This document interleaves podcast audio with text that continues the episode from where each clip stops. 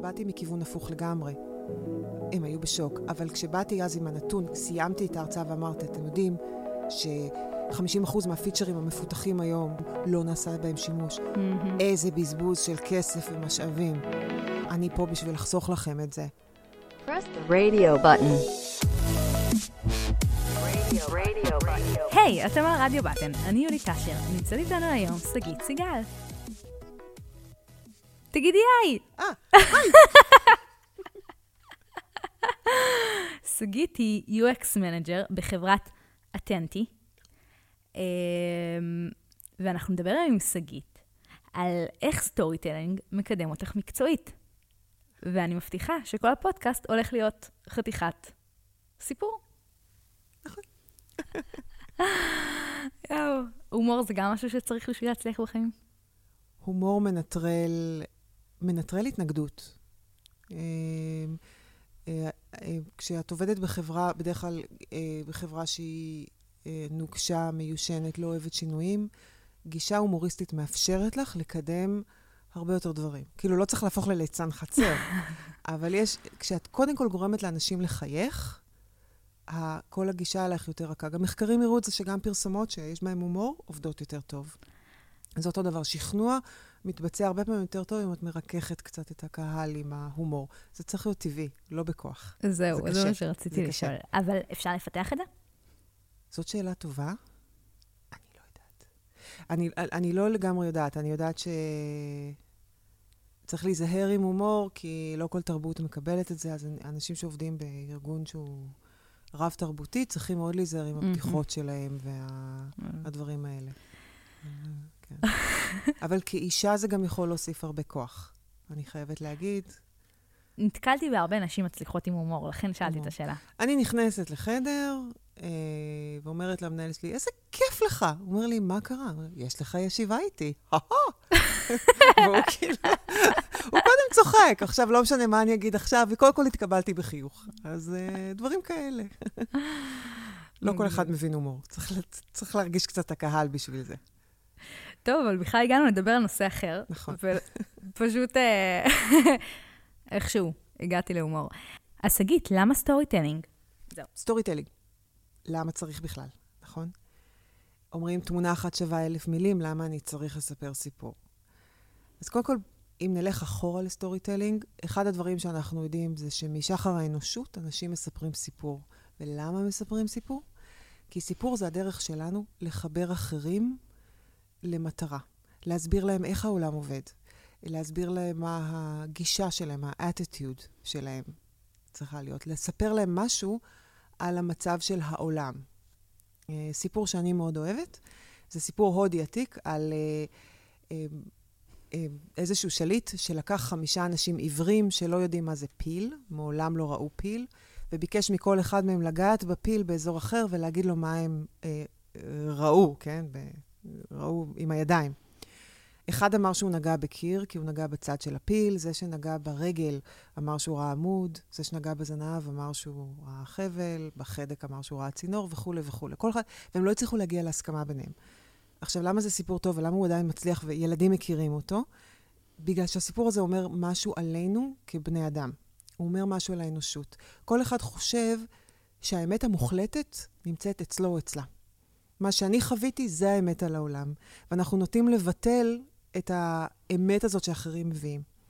והמון פעמים קורה לי שאני נכנסת לישיבות ויושבים שם אנשים מ-Sales, Product, Marketing, Support וכולי, וכל אחד אומר לי, תקשיבי, אני אגיד לך על הלקוח משהו. והם בטוחים שהאמת שלהם, והם נכנסים לוויכוחים. אבל זה פשוט שכל אחד ראה צד אחר של הפיל, של הלקוח. דוגמה יפה. Uh, כן, ואני הרבה פעמים מביאה את הדוגמה הזאת, אני מביאה אותה בהרצאות גם. אנשים צריכים להבין שאנחנו כולנו קצת עיוורים, כולנו רואים צד אחד של האמת. הרבה פעמים דווקא מחקר ה-UX יכול לחבר את כל הצדדים האלה, לסכום אותם למשהו אחד. וזה אחת הדרכים לשכנע אנשים בחשיבות של UX. וכשאת מביאה את הסיפור הזה לצוות, ואז את אומרת, ואז צריך לשאול את השאלה החשובה. אני מספרת את הסיפור הזה, כולם מסתכלים עליי, לא מבינים מה זה קשור, ואז אני אומרת, עכשיו תגידו לי אתם, אתם מכירים את הסיפור של הלקוח? ותמיד יש שקט בחדר אחרי שאני שואלת את זה, כי התשובה היא בדרך כלל לא. אנחנו לא מספיק מכירים את הסיפור של הלקוח, או שאנחנו מכירים רק חלק. וזה מדהים לדעת, לראות את זה נגלה. אמ, ובמהלך הרכבת הסיפור הזה חשוב לצרף לשם את כל הגורמים האלה שישבו בחדר. אמ, עוד דבר מאוד חשוב ב storytelling, זה, storytelling, הדבר הראשון שהוא עושה זה רותם אנשים למשימה. גורם להם להבין למה היא חשובה, כמו במקרה הזה של הסיפור שעכשיו סיפרתי, ולמה זה חשוב שנעשה משהו. כי זה מחבר אותם לצד האנושי, של, לצורך אנושי, להבנה. אה, אחרי שאני מספרת את זה, אני מקבלת הרבה יותר שיתוף פעולה. כולל מהנהלה מאוד בכירה. אה, חשוב מאוד שכשמספרים סיפור, הוא, הוא יתחבר למשהו אצלנו, לא רק... אה, אמרו לך לספר איזה סיפור, אבל את לא מתחברת אליו, וכשאת מספרת אותו, מרגישים עלייך שאת משקרת. אם יש משהו שאנחנו מזהים טוב אצל אנשים אחרים, זה חוסר אמינות או שקר. Mm-hmm. ולכן חשוב שבאמת תאמינו בסיפור שאתם מספרים, ולא סתם uh, להמציא משהו שאתם לא מתחברים אליו. וכשאתם מספרים סיפור שאתם מאמינים בו, הקהל יתחבר. ומפה באה גם אמפתיה. כשרק הגעתי אה, לחברה הנוכחית שלי, אני הייתי פונקציה חדשה, זו חברה שמעולם לא היה ב-UX, והייתי אמורה לבנות את התחום מההתחלה. שבועיים לתוך החברה, נכנס המנהל שלי לחדר ואומר לי, אה, עוד יומיים את מרצה לכל ההנהלה הבכירה, לכל ה-VPs ולמנכ"ל והכול, למה צריך UX? וואו. וואו, כן. uh, ואמרתי לו, מה אתה רוצה שאני אגיד? והוא התחיל להגיד לי, תני את הביזנס value ותביא מספרים ותביא סטטיסטיקה. והלכתי הביתה וניסיתי לשבת על איזה מצגת, ו- ולא, זה, לא הצלחתי לחבר משהו שהאמנתי שאני יכולה לספר אותו. שמתי את הכל בצד, אמרתי, זה לא מה שאני הולכת לעשות. אני הולכת לספר סיפור. ובאתי, התיישבתי שם בחדר, ואמרתי להם, מי יודע מה זה UX? שאלתי את ה-VPs, והם כולם אנשים שרגילים שהם מסבירים לך ואת לא להם. וקיבלתי הרבה תשובות מעניינות, ואז אמרתי, בואו, אני, אני לא אסביר לכם מה זה UX, אני אתחיל בדוגמאות. ופתחתי במצגת עם בערך 40 דוגמאות של UX, התחלנו ב-UX הגרוע, וזה יצר שיחה בחדר. Mm. המנכ"ל השתתף, כולם, המנכ"ל אמר לי משפט מדהים, הוא אומר, אני נורא אוהב גאדג'טים, אבל זה, אין לי זמן. וחצי מהגאדג'טים מבזבזים לי זמן, כי אני לא יודע איך להשתמש בהם. שזה וואו, משפט... זה כן. וזה מיד אמר לי שהוא הבין על מה אני מדברת. יפה. ואז אמרתי, עכשיו בואו נראה UX טוב, ואז הם מביאים דוגמאות ל-UX טוב. וכשחיברתי את כל זה ואמרתי, זה מה שנקרא חוויית שימוש. המקום הזה שאתם מתחברים, כמובן שאפשר להרחיב את זה ולהקטין את זה, זה מאוד חשוב לדעת אה, איזה, באיזה רמה מרחיבים ומקטינים את הסיפור. אבל לספר סיפור, הקהל צריך להתחבר. האמת שבעצם מה ש... הפגישה והמצגת שהעברת זה סוג של אה, user experience, זה לשים את המדדים בצד ולהעביר את המשתתפים חוויה. בדיוק. זה גם user experience, ב, אה, זה קצת לקחתי סיכון, כי פה לא עשיתי מספיק... ידעתי שאני יושבת מול צוות של ההנהלה שרוצה הצלחה, אה, ו... רוצה טבלאות, רוצה מדדים. רוצה טבלאות, מצפה לטבלאות. באתי מכיוון הפוך לגמרי. הם היו בשוק. אבל כשבאתי אז עם הנתון, סיימתי את ההרצאה ואמרתי, אתם יודעים ש-50% מהפיצ'רים המפותחים היום, זה אגב נועה דנון לימדה אותי, 50% מהפיצ'רים המפותחים היום לא נעשה בהם שימוש. Mm-hmm. איזה בזבוז של כסף ומשאבים. אני פה בשביל לחסוך לכם את זה. מי יתווכח איתי? איזה מעולה. בדיוק. אז, אז זה היה, ראיתי את הפנים שלהם, מאוד מאוד חשוב שמספרים סיפור, להסתכל על הצד השני ולראות אם מתחברים אלייך או לא. מה זה... עושים במצב שלא מתחברים? משנים. מפסיקים. במקום? במקום. זה קשה לאלתר. Mm-hmm. אחד הדברים שצריך לדעת זה כש... כמומחית UX, ואני נכנסת לחדר לדבר על משהו, אני צ... תמיד צריכה להיות במצב שאני יכולה לצמצם או להרחיב. כלומר, mm-hmm. פונים אליי בשאלה, אני יכולה לענות בשני משפטים, או שאני יכולה להרחיב ולדבר שעה וחצי, אבל אני צריכה שיהיה לי את הידע. Mm-hmm. ברגע שאתם נכנסים לחדר ויש לכם את הביטחון, שאתם יודעים על מה אתם מדברים, לא צריך יותר מזה. לא להיות חסרי ביטחון בגלל שבחדר יושב מנכ"ל או VP או משקיע, סביר להניח שמה שאתם יודעים על התחום שלכם הוא מאוד מאוד גדול, אז לא צריך לפחד לדבר. מעניין אותי לשאול אותך גם בהקשר של נושא אחר, אבל זה משהו שאני חשבתי עליו ומעניין אותי אם הוא באמת קורה. Uh, לפעמים אני רואה את זה בהרצאות. אני שמה לב שעומד uh, מרצה, הכין הרצאה, והקהל לא שם, הקהל לא איתו. את גם מציעה לאלתר ולשנות כיוון תוך כדי הרצאה? לא. הרצאות בכנסים גדולים, למשל... אה, לא דווקא כנסים גדולים. לפעמים זה יכול להיות גם מיטאפים, איזושהי אה, הרצאה אחרונה, שכבר אנשים עייפים יותר. הרצאה היא צריכה להיות uh, כמו UX. מכינים הרצאה, קודם כל צריך להבין מי הקהל, מה הקהל מצפה לקבל. לדעת איפה המגבלות של זמן, אה, מצגת, איפה אני יכולה להציג, האם היא מוצגת על הקיר, האם היא לא, האם מסך קטן, גדול, זה דברים שחשוב לדעת. יש לי קליקר, אין לי קליקר, mm-hmm. אני צריכה ללכת ימינה ושמאלה כשאני מדברת, כי אין לי יכולת להתרכז אחרת. צריך לדעת, יש לי מרחב לזוז, זה דברים שצריך לדעת לפני הרצאה, ובסופו של דבר, כשעומדים על הבמה, זה אחרי תרגול. צריך לבוא מתורגלים. Mm-hmm. והכי חשוב, יותר מהכל, דריי רן להרצאות, לתרגל אותם מול קהל אמיתי. אני חושבת אבל גם שהרצאות שהיו ממש לפי הכללים שאת כרגע מציגה, אמ, יש את הכימיה של הקהל. נכון. יש, יש קהל שהוא יותר קליל ופחות קליל. אה, שוב, זה עניין של לחקור לפני כן מי הקהל, mm-hmm. ולפעמים באמת מגיעים, ויש קהל שהוא לא במצב רוח טוב, הוא לא מרוכז. אה, אני אוהבת להגיע לבמה עם אנרגיה מתפרצת mm-hmm. והומור. אה, אני טיפה מאלתרת, אבל זה עניין של ביטחון עצמי. בהרצאות הראשונות שלי לא אלתרתי, באתי מוכנה ברמת mm-hmm. הפסיק. אוקיי. Okay. אבל הרצאה שהיא בנויה טוב, היא בנויה כסיפור, מאוד חשוב, הרצאה שהיא סיפור, להתחיל בסיפור ולסגור בסיפור mm-hmm. את ההרצאה.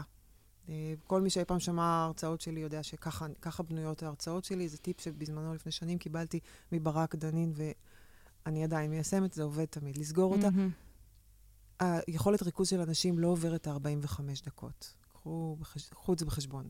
כשאתם רוצים לא, לא לדבר שעה וחצי, להחליף שקף כל 30 שניות. טוב, אז קפצנו לגמרי לנושא אחר, אבל כן עניין אותי uh, להבין שבארצות פחות אפשר לאלתר ולשנות תוך כדי, אלא כן צריך להגיע מוכנים יותר. Uh, אז לספר סיפור, איך זה גם מעבר להרצאות ב... Uh, סליחה, להרצאות. איך זה מעבר לפגישות uh, במשרד יכול באמת לשמש אותנו כמעצבי UX? קודם כל, הדבר הראשון, ההרצאה שאני סיפרתי לכם עליה, רתמה מבחינתי את צוות ההנהלה למטרה שלנו. אז הדבר הראשון ש, שסיפור טוב עושה, הוא רותם את האנשים למטרה. הדבר השני שהוא עושה, הוא יכול לספר, לספר לאנשים משהו על העבודה שלנו. אני אתן לך דוגמה. החברה שאני עובדת בה, היא עושה, אה, קוראים לזה בקרה אלקטרונית, זה איזוק אלקטרוני, זה נשמע קצת מפחיד, אבל אחת התוכניות שם היא תוכניות שמשתמשים בה, לא בארץ לצערי, משתמשים בה ל domestic violence, לאלימות במשפחה. Mm.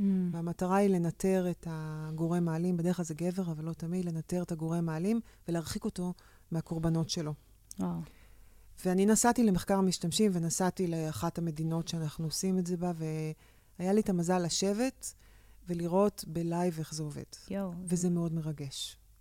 זה מאוד מאוד מרגש. וחזרתי בערב uh, למלון ולא לא הצלחתי uh, להירגע. אמרתי, איך אני מעבירה חזרה לצוות בארץ את הסיפור הזה? Um, וכאן נולדה דווקא סדנת Design Thinking, uh, נחמדה שאני מעבירה בחברה. מאוד חשוב שאם יש חוויה לאנשי UX, הם יעבירו את הסיפור הלאה לצוות. כי לא כולם נוסעים ללקוח, mm-hmm. תמיד. גם אם אנחנו רוצים, גם אם יש תקציב, לא, לא תמיד כולם יכולים לנסוע. כדי לרתום את הצוות למטרה, שווה לספר להם את הסיפור. שווה לספר מה ראיתם אצל הלקוח.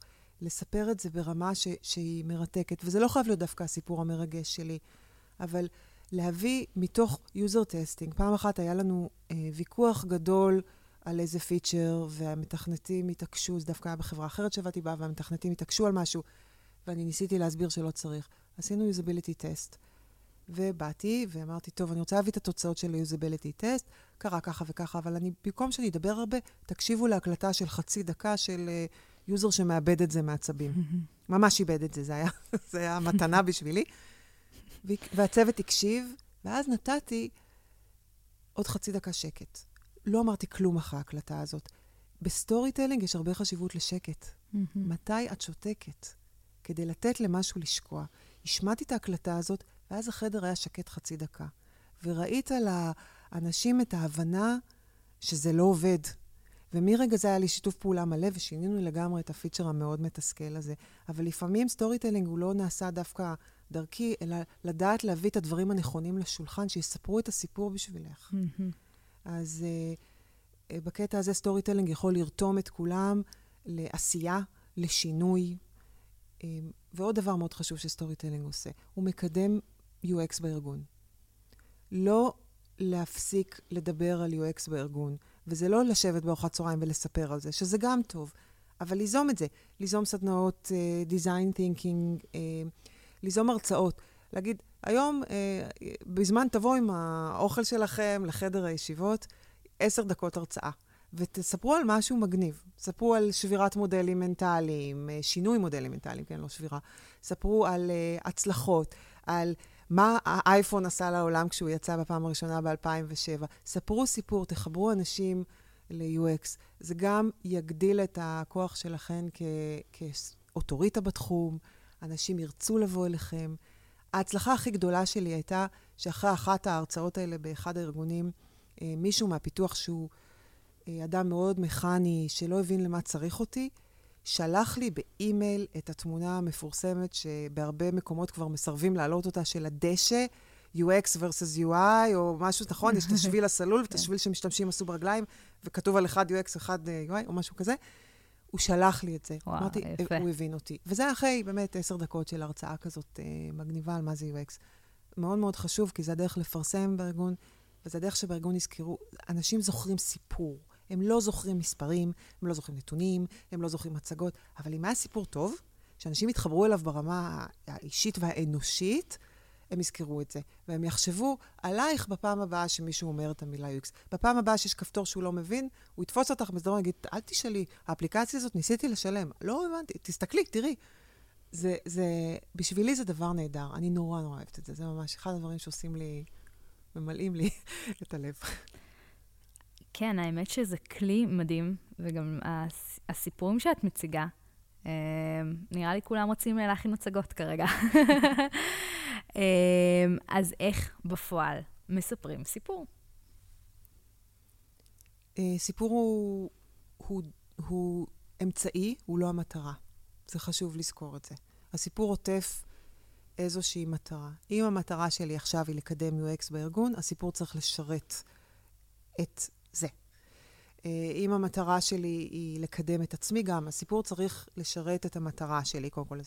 אז אני אתמקד באמת okay. אוקיי. בלקדם את עצמך. לקדם את עצמך. אמ, יצא לי לשמוע מעצבות שמחפשות עבודה והיו ברעיונות, וגם חלק מהעבודה על התיק עבודות, אמ, שזה לא מספיק להכין איזשהו פרויקט מאוד מאוד מרשים, אלא צריך לדעת לספר את הסיפור סביב הפרויקט. נכון.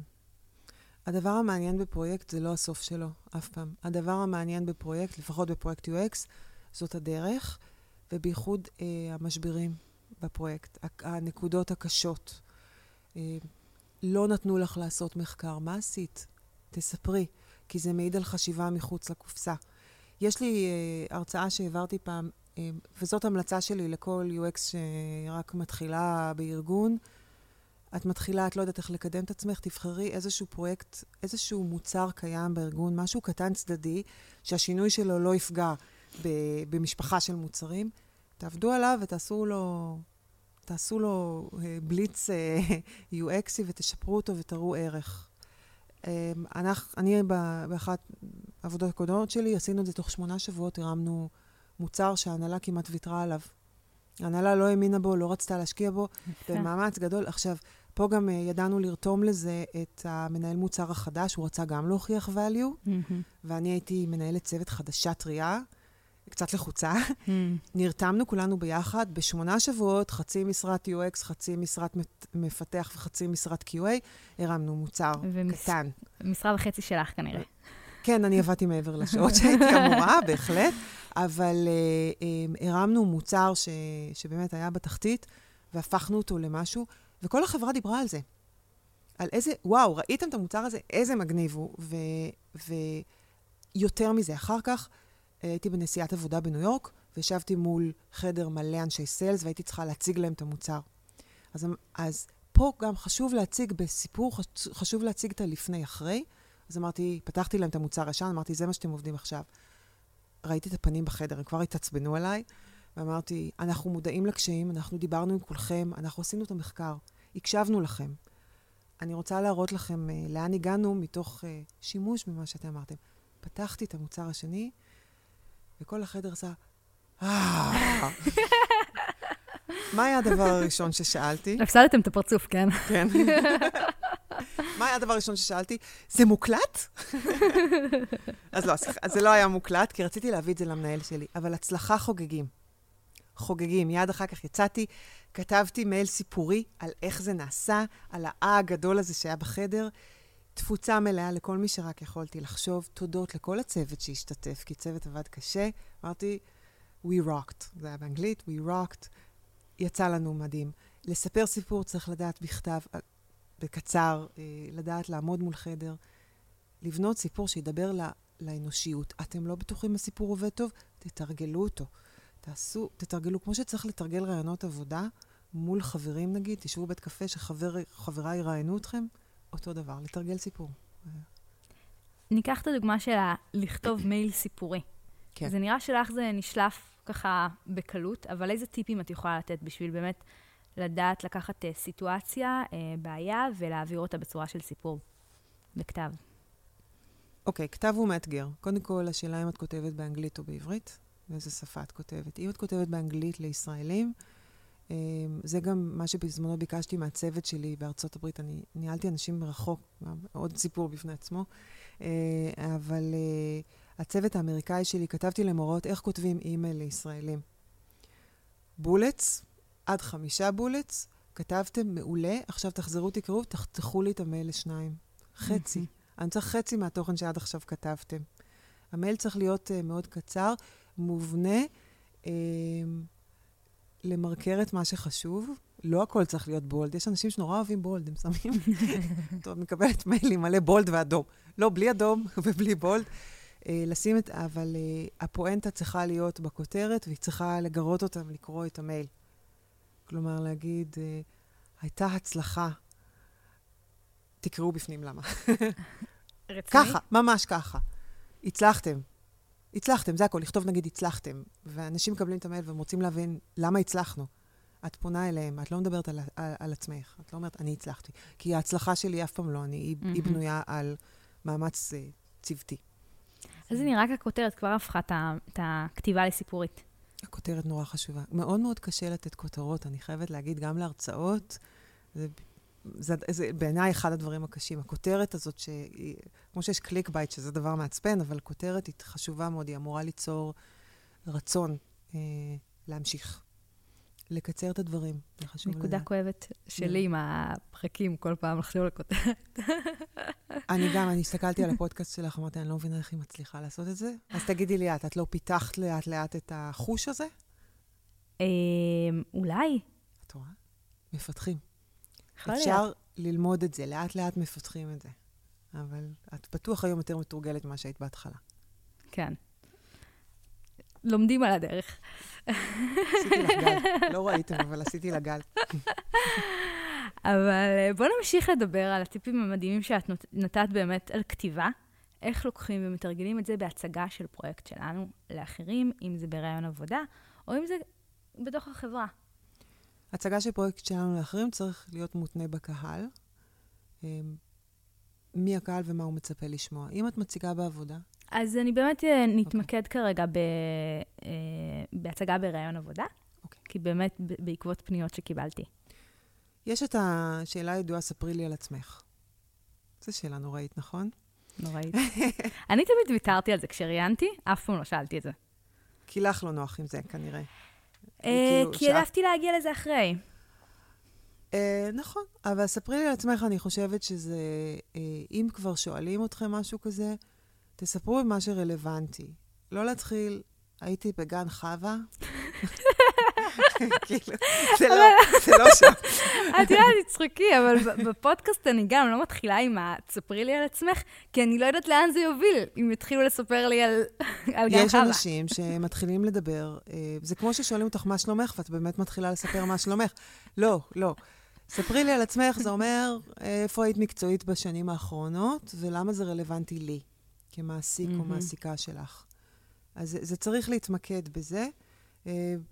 למשל, להגיד, בשנים האחרונות הייתי סיניור UX, התמחיתי בתחומים האלה והאלה, אה, התמודדתי עם בעיות 1, 2, 3, ולמדתי 4, 5, 6. זה הצגה טובה, יעילה, זה מעיד, על חשיבה מקדימה, על הבנה של השוק. כן, בדיוק, היום הקשבתי בדרך לאיזשהו פודקאסט שגם דיברו על, ה, על, על הנקודה הזאת, ובאמת היה שם את העניין של גם uh, לדבר על האתגרים, וגם על מה uh, את אוהבת לעשות. גם להציג את מה שאת נכון. את נהנית מזה, את אוהבת את זה, והאתגרים שיש, ו, עם, ואיזה value. נכון. אני הרבה פעמים שואלת אנשים, אני מסתכלת על תיקי עבודות, ואנשים שמים הרבה עבודות. לא צריך. לדעתי, לדעתי mm-hmm. מספיק שלוש עבודות טובות מאוד. Mm-hmm. ואני ש... זוכרת ששאלתי פעם אחת uh, מישהי שראיינתי, איזה עבודה את הכי, הכי אוהבת? הייתה מופתעת מהשאלה. אז היא הצביעה על אחד הפרויקטים, אגב, שלא היה הפרויקט הכי טוב בעיניי. והיא אמרה לי uh, את זה. אז אמרתי לה, למה את זה דווקא? אומרת, כי ראיתי אותו עד הסוף, היה לי closure. Mm-hmm. כלומר, המתכנתים לא זרקו את ה... פחות או יותר באמצע הפרויקט החוצה, אמרו לה תודה, שלום, ותראה, בוס, פיזרתי... אה, נצנצים. נצנצים של UX על הפרויקט, יש UX בפרויקט, הכל בסדר. שזה מלמד אותי הרבה עליה כשהיא מספרת לי דבר כזה. אז צריך לחשוב, התשובות שלכם, הן מספרות עליכם משהו. אפילו, גם, שנכ... עוד משהו לגבי סיפור שאני הרבה פעמים אומרת לאנשים, אה, אני אומרת את זה לאנשי UX שעושים מחקר, אבל גם לא אנשי UX. כל חפץ שיש לנו מספר עלינו משהו. כשאתם נכנסים לחדר ושמים, נגיד, אייפון חדש, חדש דנדש על השולחן, אתם אומרים, מספרים משהו על עצמכם, ואנשים מספרים לעצמם את הסיפור שלכם. כמה, מה האוריינטציה הטכנולוגית שלכם, כמה אתם טרנדים. אנחנו, כל דבר שאנחנו משתמשים בו, חפצים, מספרים סיפור. שאחד הדברים שאני עושה כשאני נכנסת ללקוחות, אני מסתכלת מה ה-white boards, מה, מה כתוב, מה תלוי על הקירות, איזה mm-hmm. תמונות, איזה white boards. למה זה על ה-white board ולא במוצר שלי? אוקיי? okay? דברים כאלה. חפצים מספרים סיפור, ו- ונורא חשוב להבין את זה. וגם התשובות שלכם מספרות עליכם סיפור. וכשהיא ענתה לי ככה על הפרויקט הזה, ידעתי שמאוד, היא מאוד... אה, אה, כבר עייפה מלהילחם במתכנתים, וגם שיכול להיות שאין לה את היכולת לעמוד על שלה, mm-hmm. אולי לא יודעת להציג את הפרויקט, אולי צריכה עזרה בדבר הזה. אז חשוב להבין מה זה התשובה, מה, מה התשובה שלכם משקפת, איזה סיפור, איזה, דבר, איזה סיפור, מה שלא אמרתם מספר. השתיקה וההימנעות מלהגיד משהו גם מספרים עליכם סיפור. מעניין. נקודה מעניינת. אה, אם באמת אבל יש אה, מעצבת עם אה, איזשהו פרויקט שהוא די משעמם, בנאלי. איך בעצם אפשר לקחת את הסיפור המשעמם הזה ולהציג אותו, אם זה במצגת או בכל צורה אחרת, שכן יעביר את המסר? הוא משעמם והוא בנאלי כשהוא מספרים ודאטה. הוא לא משעמם כשהוא בני אדם. משפט יפה. לרשום. נשלף לי. אה, אם אתם מחברים את זה לצד האנושי, קשה מאוד יהיה לא, לא להתחבר. למשל, תצלמו user בעבודה, ואז תראו את התמונה ותדברו. למשל, אני פעם הבאתי צילום של user, אמרתי, תראו איך הוא יושב על הכיסא. הוא יושב על קצה הכיסא שלו. הוא נורא לחוץ. תסתכלו על, ה, על הזווית של הגוף שלו, תראו את הפנים שלו. מתחילים לדבר, זה סיפור. תסתכלו על התמונה, לפרשן תמונה. אם אי פעם הייתם במוזיאון, יש הבדל גדול בין ללכת מוזיאון להסתכל על תמונות ולקבל הדרכה במוזיאון. כי את, להסתכל על ניואנסים של תמונה זה דבר מדהים. תצלמו user ואז דברו על, ה, על המשתמשת או המשתמש הזה שצילמתם, ומה זה אומר על המוצר שלנו, למשל. כי מוצר נחווה בעולם הפיזי. הוא אולי דיגיטלי, הוא נחווה בעולם הפיזי. אתם, ותספרו, הלכתי והסתכלתי איפה עובדים המוצר. האם האורות הם פלורסנטיים? האם עובדים בחוץ? איתו? האם זה באור שמש? האם כשיורד גשם צריך להשתמש בו? כל מיני דברים כאלה. תספרו את הסיפור של המוצר, תראו תמונות מתוך המחקרים. תספרו כמה נשים השתמשו במוצר, כמה גברים. אה, יש לנו עכשיו מוצר ש, שגילינו, הוא דווקא מוצר פיזי, אבל פתאום ראינו שלאנשים עם אה, עודף משקל, קשה לתפעל אותו בגלל המיקום שהוא היה אמור להיות בו. אז צריך להבין ש... לספר את הסיפור האנושי מיד גורם לכולם להתחבר. עזבו, דאטה, מתי אני שולפת דאטה?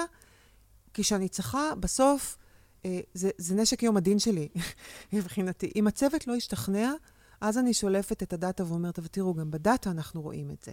ואז אומרים לי, בסדר. לפעמים, לפעמים באמת, כאילו, אבל אני מתחילה דווקא בצד האנושי, הצוות בדרך כלל מתחבר לצד האנושי, זה גם עניין של אמון, אם הצוות כבר מאמין ליכולת שלי, הם ילכו עם זה. בהתחלה הייתי צריכה לשלוף יותר דאטה, כשהתחלתי.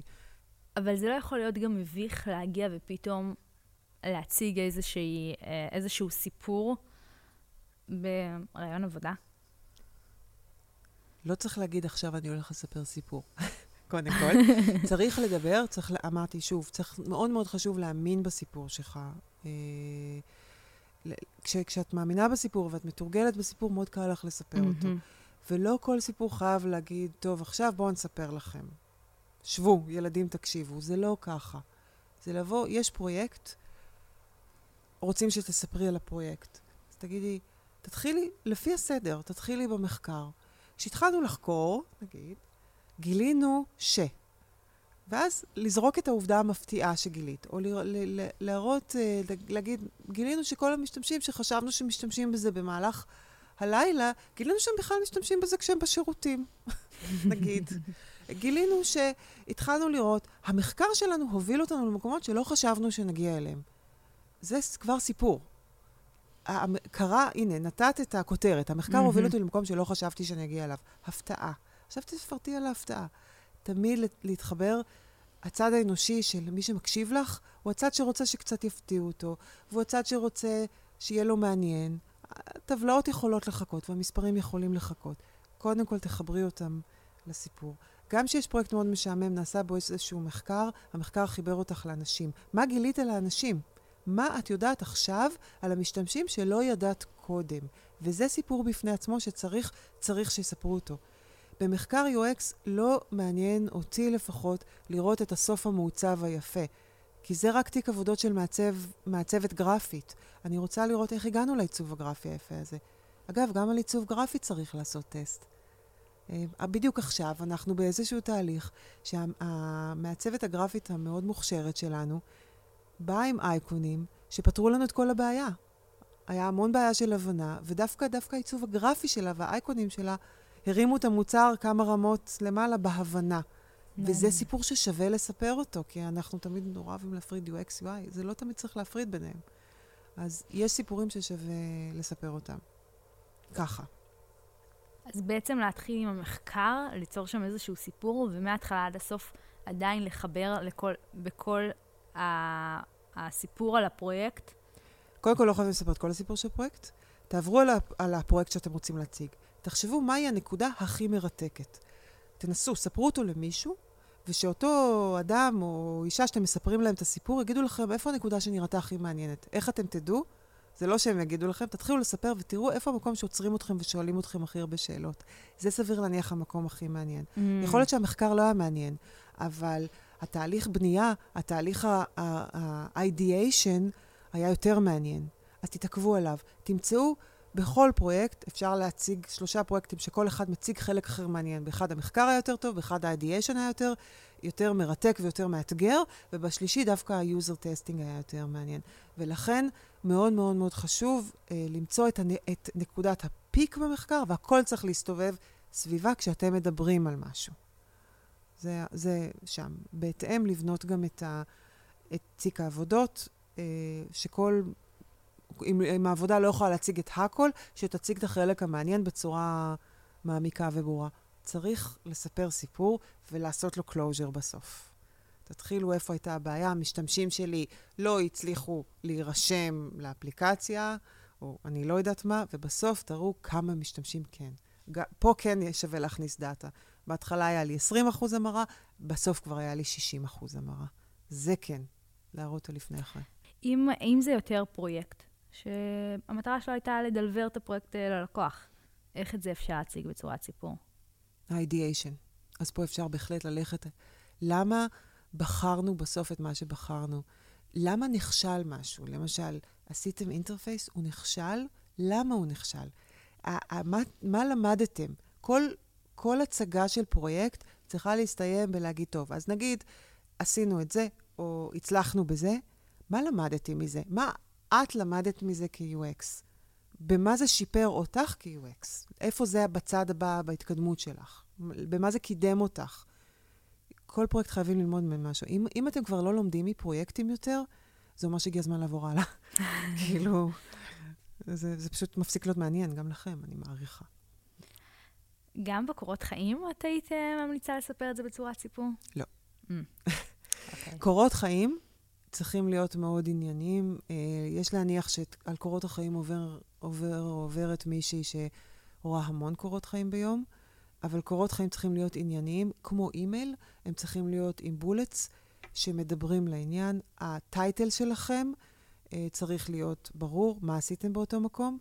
אפשר subtitle של uh, מה היו תחומי האחריות. אני הייתי אחראי על, על מחקר ו-ideation. הייתי אחראית על... לדלבר X או Y, ואפשר לפרוט למטה. העבודה האחרונה שלכם היא בדרך כלל העבודה הכי מעניינת, אז שווה לפרוט עליה יותר. אפשר להוציא מקורות החיים את הדברים הלא רלוונטיים או לא מעניינים, לא להשאיר חורים כמובן, אבל לתת שורה. לא יודעת, הייתי מעצבת גרפית, אם זה קרה לפני 15 שנה זה פחות מעניין, אז הייתי מעצבת גרפית ב-X, תעברו הלאה.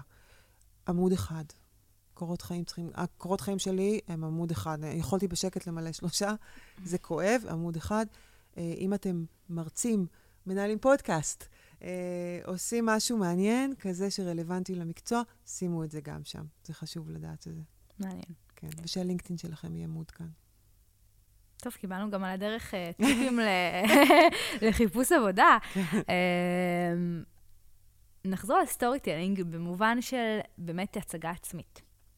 איך אפשר להציג את עצמך בצורה, אה, אפילו באמת סתם במפגש אקראי עם מישהו חדש. אה, שוב, זה תלוי בקהל. עוד פעם, אני חוזרת, זה כמו מחקר UX, זה, תלוי, זה תלוי בקהל. אבל כשאת בראיון עבודה ואומרים לך, בואי, ספרי לי, ספרי לי עלייך, שימי לב לשאלה, ספרי לי עלייך. כלומר, אני פה, המרכז, mm-hmm. אני רוצה לשמוע משהו. זה כבר אומר לך איך לספר את הסיפור. מי מראיין אותך עכשיו? מראיינת אותך אשת כוח אדם? מראיינת אותך המנהלת שלך לעתיד? מי מראיין אותך? Mm-hmm. ואז את מספרת סיפור. את יכולה להגיד איפה, למשל, אחד הדברים שאני מספרת זה, אני אומרת, אני התחלתי בכלל, לפני שנים, כשהייתי סטודנטית, הדרכתי אנשים, לימדתי אותם להשתמש במחשב. אני לא יודעת אם את זוכרת, הפעם היו מכללות כאלה שלימדו אנשים להשתמש במחשב. ותוך כדי עבודה למדתי מה אנשים לא יודעים, מה אנשים לא מבינים. זה היה המגע הראשון שלי עם להבין ש-UX לא עובד, מתי UX עובד ומתי לא. זה רלוונטי לסיפור, אפילו שזה קרה לפני מלא שנים. אז תספרו את הדברים שרלוונטיים, שהם מעניינים, שהם אומרים משהו עליכם. שווה גם להגיד, אה, כשעברתם מעבודה לעבודה, איך זה קרה? מה הוביל אתכם להתקדם? מה הוביל אתכם לעבור? לא בושה להגיד שהיו מנטורים, לא בושה להגיד שנעזרתם במישהו. לא בושה לזרוק אה, אה, שמות של אה, מקומות שקידמו אתכם, mm-hmm. שעזרו לכם. זה בסדר. נצא שנייה מהמקום של רעיון עבודה ועבודה. אחת השאלות ששואלים אותנו בלי סוף זה, מה את עושה? Mm-hmm. איך שם אפשר לענות על זה בצורה אחרת? כמה זמן יש? קודם כל, ת, מיד לעשות את החישוב כמה זמן יש לך לדבר לפני שיעברו ממך הלאה, לפני שיאבדו את הפוקוס. אה, אני בדרך כלל אומרת, אני uh, מעצבת uh, חוויית משתמש, ואומרים לי, מה זה? מה, מה את עושה? ואז אני אומרת, uh, חשבתם, תספרו לי על הטלפון שלכם. יש, קרה שהתקנתם אפליקציה, פתחתם ולא ידעתם מה לעשות? אני כן. אני אומרת, אז מה אתם עושים? אז חושבים לי שנייה, ואז אומרים, אה, uh, הורדתי אותה מהטלפון. ואז אני אומרת להם, בום! מישהו איבד כסף עכשיו. וזה לא אתם. מעצבי חוויית משתמש דואגים שתדעו להשתמש באפליקציה ולא תורידו אותה מהטלפון. אז אומרים לי, אה, הבנתי, הם לא באמת מבינים, אבל זה סיפור מגניב, ואז פעם הבאה שהם... אה, שהם ירצו למחוק לי אפליקציה. לפני שהם עושים uninstall, הם ישלחו לי סקרינשוט. אז, אה, זה, למצוא משהו קטן, שוב, שמתחבר למאזין ולא לכם. מתחבר אל המאזינים שגורם להם... Uh, להבין את זה. ובגדול, ההורים שלי יודעים לדקלם יפה מאוד מה זה UX, כי, כי אימנתי אותם, אבל... אה, עם סיפור? עם סיפורים, התאמנתי על ההרצאות שלי איתם. יש לי הרצאות שהן לא ל-UX, ואז uh, אני מתאמנת על אנשים שהם לא מהתחום, כדי לראות שהם מבינים, והם נהנים ומעירים לי הרבה הערות. יואו, שגית, יש לך כל כך הרבה מה לספר, ולמדתי הרבה בשיחה הזאת. אמ, תמיד הכל הלך לך כזה בקסם? לא. לא, הכל היה... אה, זה, שום דבר לא הולך בקסם, אבל uh, זה הכל עניין של uh, גישה. לא הלך פעם אחת, ננסה פעם אחרת בצורה אחרת. את יודעת, לא נתנו לי להיכנס מהדלת, אז אני אבוא מהערובה, או אני אזחל מה... לא יודעת. אבל זה, לא צריך לוותר, צריך להתייחס גם בהומור, ויש רגעים מאוד מאוד מתסכלים. תוכלי לשתף אותנו ברגע כזה? אמ, כן, לפעמים אה, אני בטוחה שזה קרה, שהפיתוח אה, אה, לא רוצה לפתח את הרעיון. Mm-hmm. זה קורה. ואז קודם כל צריך להבין את ההתנגדות, מאיפה באה ההתנגדות. לצאת איתם לארוחת צהריים, זה תמיד רעיון טוב. אמ, זה הרבה גם צריך להחמיא לאנשים. אנשים עובדים טוב על פידבקים חיוביים. אני לא אומרת להתחנף, אבל אם הם כבר הצליחו לעשות משהו, היה פעם מפתח שאמר לי, לא, אני לא יכול, אני לא יכול. ואז אמרתי לו, אתה יודע מה, תנסה, אני אבוא מחר, נראה, אם, אם, אם הצלחת משהו, סבבה, בוא, בוא נראה, בוא נראה. זה, ועשיתי בעצם, עשיתי לו challenge. Mm-hmm. אבל הוא לא הבין את זה שעשיתי לו challenge, הוא הבין שאני סומכת עליו. Mm-hmm. ולמחרת חזרתי. והוא הצליח, הוא פשוט עשה את זה, הוא גילה שהוא יכול לעשות את זה. יפה. Uh, אז רקדתי. עמדתי בחדר, אמרתי, וואו, זה גמור, עשיתי את זה כזה, ריקוד כזה של uh, מאוד מביך, טוב שזה לא מצולם, אבל עשיתי משהו כזה עם כל מיני... וזה מאוד הצחיק אותו. אבל הוא היה נורא מרוצה, ומרגע זה הוא מאוד השתדל... Uh, אולי בגלל שהייתי כל כך מטופשת, איך שרקדתי, כאילו... יאללה, עוד פעם. אז עוד פעם, פעם הבאה אני אצלם, טוב, רק... אה, אז לייצר אווירה טובה, לייצר אווירה שירצו לשתף איתך פעולה. קרה לי פעם, פעמיים בחיים המקצועיים שהגעתי לדד אנד, שהבנתי שאין לי מי לעבוד. אה, אין לי תשובה מוחלטת לזה, אבל פה לפעמים נדרשת, אה, נדרש שיתוף פעולה גם של אה, אנשים אחרים בצוות שיכולים לעזור, מנהלים, לא תמיד. זה, זה מאוד קשה. אין לי תשובות מוחלטות עדיין. זה סיפור שעדיין לא, אין לי סוף בשבילו. האמת שמי שהקשיב לפודקאסט, תשימו לב שבעצם על כמעט כל משפט הוא בסיפור אצלך. נכון. אחרת מי יקשיב לי? יש לי הרבה סיפורי כישלון. אמ, הכישלונות זה הדבר הכי טוב שקרה לי, כי הם... בדיעבד, כמובן, באותו רגע את, uh, את, את כאילו מתרסקת, ואוי ואבוי, מה קרה לי?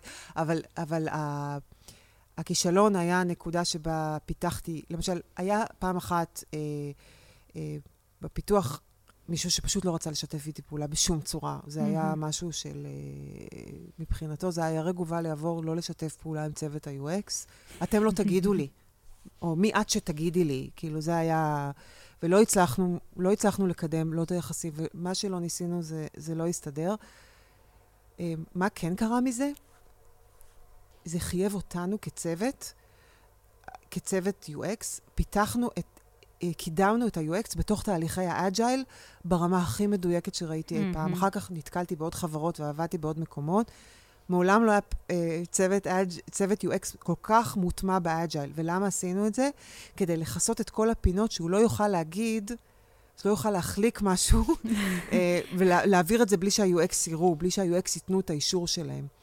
הבאנו את התהליך לרמת דיוק פשוט מושלמת ברמה הזאת של האג'ילית. וגם אחרי שהוא כבר לא היה שם, המשכנו לעבוד ככה, כי זה היה כל כך יעיל וכל כך חוסך זמן. זה כמובן סיפור בפני עצמו הולך להטמיע אג'ייל, אבל מתוך הכישלון הזה צמח תהליך אה, חשוב, שבו ה-UX, למשל, אי אפשר היה להתקדם בלי שה-UX יאשרו כל מיני שלבים. Mm-hmm. שעד אז זה לא היה בכלל בארגון, אבל בגלל הדרישה שלנו, כי היה כל כך קשה, והדרישה יותר שלי כ- כמנהלת הצוות, בגלל הקשיים שנתקלנו בהם, הגענו לתהליך מאוד מסודר אג'ילית. אה, שזה היה פשוט מעולה. זה, זה אחד הדברים הטובים שקרו, ואחר כך לקחתי את זה הלאה איתי כדי להטמיע את זה בהמשך במקומות אחרים. זה, זה היה, אבל זה היה כישלון צורב באותה תקופה. זה היה מעליב, כי העבודה שלי גם לא נראתה, עבדנו מאוד קשה. Mm-hmm. והעבודה לא הגיעה באמת לידי ביטוי בסוף, וזה היה מאוד קשה נפשית, אני חייבת להגיד. עד היום אני קצת, למרות שעשינו תהליך אג'ילי מעולה, זה קשה, זו תקופה שאני לא כל כך אה, נהנית לחשוב עליה. אבל יצא מזה טוב.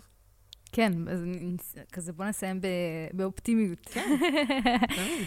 יופי, שגית, היה פשוט כיף שהיית כאן היום. תודה. היה לי כיף אה, ממש. היה לי מרתק. אני יכולה לשים עכשיו את האוזניות לשיר We are the world, אם יש לי כבר רמקול ואוזניות? בטח. כן, אבל לא, אה, לא, אחרי שתגמרי את ה... אחרי? כן. למה? תפרגני לכולם.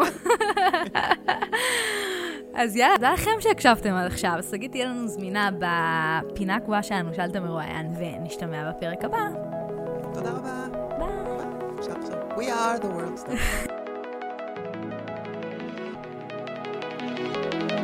Press the radio button.